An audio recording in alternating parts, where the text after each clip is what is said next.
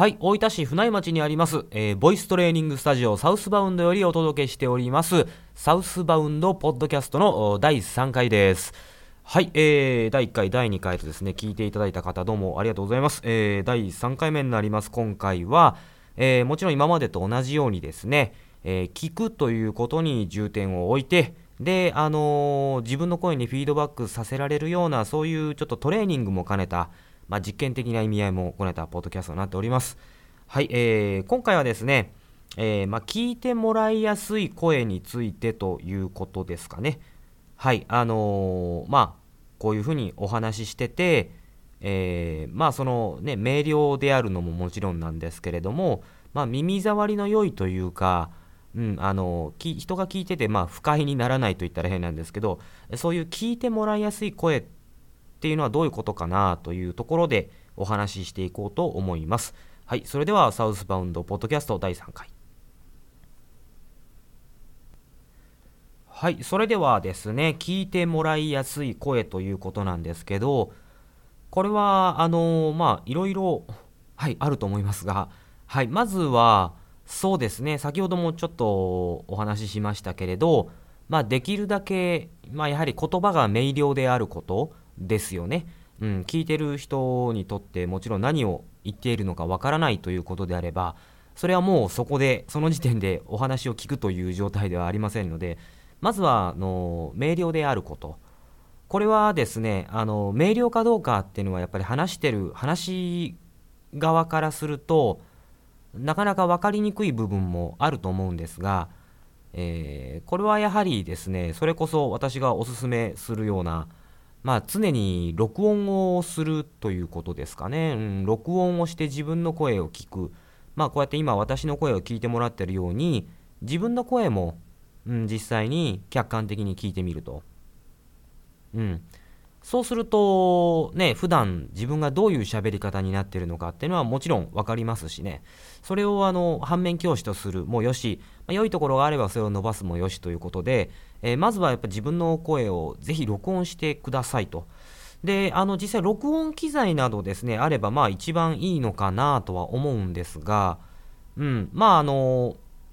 そうですね、最近は IC レコーダーといいますか、あの MP3 プレイヤーとかですね、携帯電話でも今、ね、録音することできますんで、簡単なメモみたいな感じであれば、ね、そんなに高音質である必要はありませんから、自分の会話であったりとか、うん、あのー録音して聞いてみたりすると、うん、発見があって面白いんじゃないかな。まあ、大体はあの、恥ずかしい、聞くのが恥ずかしいような声になってしまってるようなこともあると思うんですけれども、うん、あのそうやってまずやっぱり録音してみる、やっぱり自分がどういうものを発信しているのかというのをやっぱり、えー知ることと。そうすれば、あの必ず変わるはずですんでね。はい。で、あのまあ、ポイントといいますか、それでは明瞭な発音を心がける際に、あのまあ、日本語の母音は、まあ、基本的にといいますか母音はあいうえおの5つなんですけれども特にですねこの母音を意識した、まあ、発語といいますか、うん、会話を心がけるといいのかなと。あとは、えー落ち着いて、うんえー自分が思ってるよりもかなりゆっくりめにしゃべると、うん、それだけでもですね結構変わります。あとはあの相手にまあちゃんと相手のまあ距離とかもあるんですけどね。あのちゃんと、うん伝えようとするというところがもちろん一番大事なんですけども、まあ、先ほど一旦その母音というところで、まあ、特にその会話の最後の部分ですよね、えー言葉の、えー切れ目といいますか言葉の終わりの部分っていうのは、まあ、結構皆さん油断されてこの辺ぐだぐだにぐちゃぐちゃになる言葉になってないとかですね声になってないっていうことが多いので、まあ、最後の最後までうん、言葉の最後の最後まで、えーきっちりと、まあ、喋ってあげると。うん、これだけでも随分と、まあ、言葉は明瞭になります。明瞭になれば相手が聞きやすくなる。これはもうまさに聞いてもらいやすい声の一つですよね、確実に。はい。で、あのーまあ、他にはですね、やっぱりその声そのものに、まあ、響きがあるとか、落ち着きがあるとかっていうような、まあ、その、ね、えー声自体の性質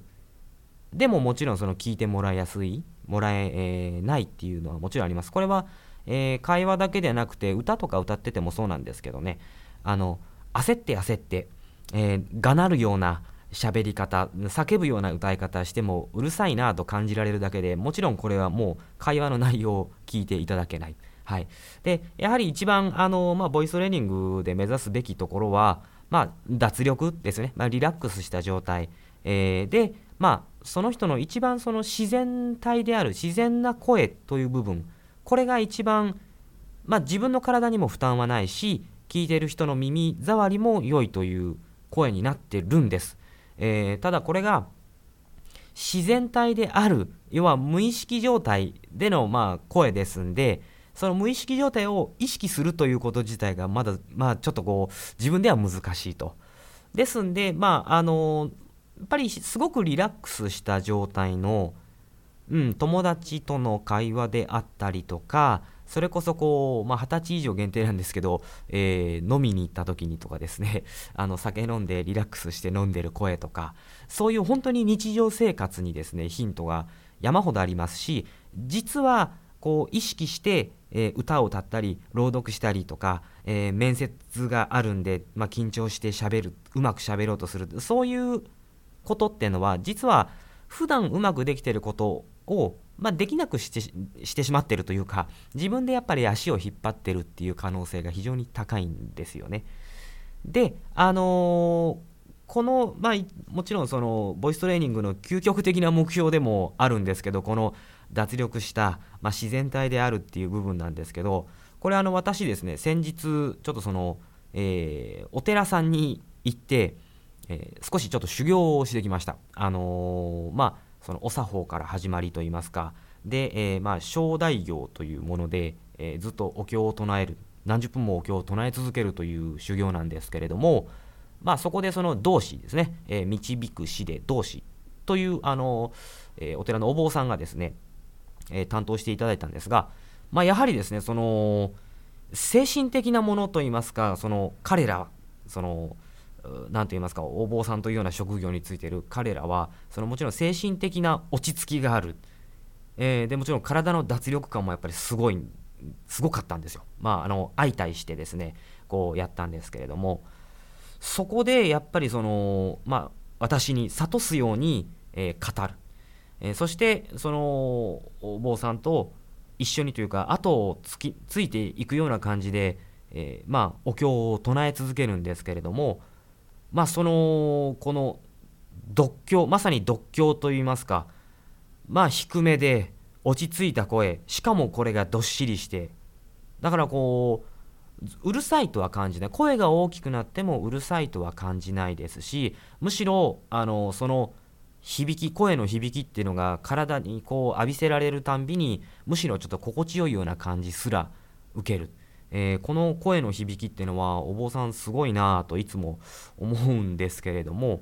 まあ、そういう部分っていうのはその、まあ、我々ボイストレーニングがもう何べんも言いますけど目標としてるような、えー、自然体であることが一番その発声良い発声には欠かせない状態である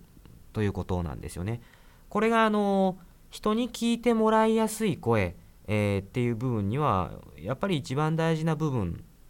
なんじゃないかなと思います。ですからもう今日3回目ぐらいですかね、もうぜひですね、録音してほ,、えー、欲しいんですよね。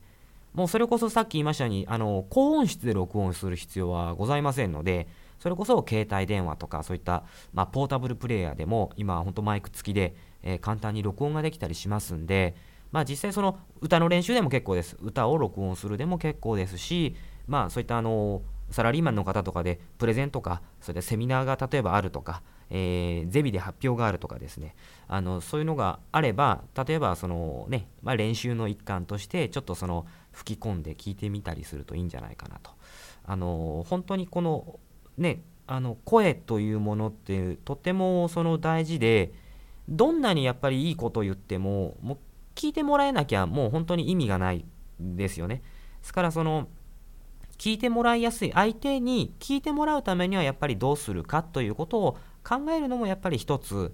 うん、あの相手に対する、まあ、礼儀としてはあの必要なんじゃないかなと。あの独りよがりで言いたいことだけ言ってわーわーギャーギャー言ってるとこれはもちろんその聞いてまず聞いてもらおうっていう意識が薄いですしもちろん聞いてもらっている可能性もやっぱり低いです聞いてもらおうという姿勢があの丁寧な言葉遣いにももちろんなりますし一つ一つの言葉をあのちゃんとあの発生することにもつながりますしもちろんその声に現れる表情的なものっていうのも違ってきますんでそれもやっぱりちゃんと相手に伝わると、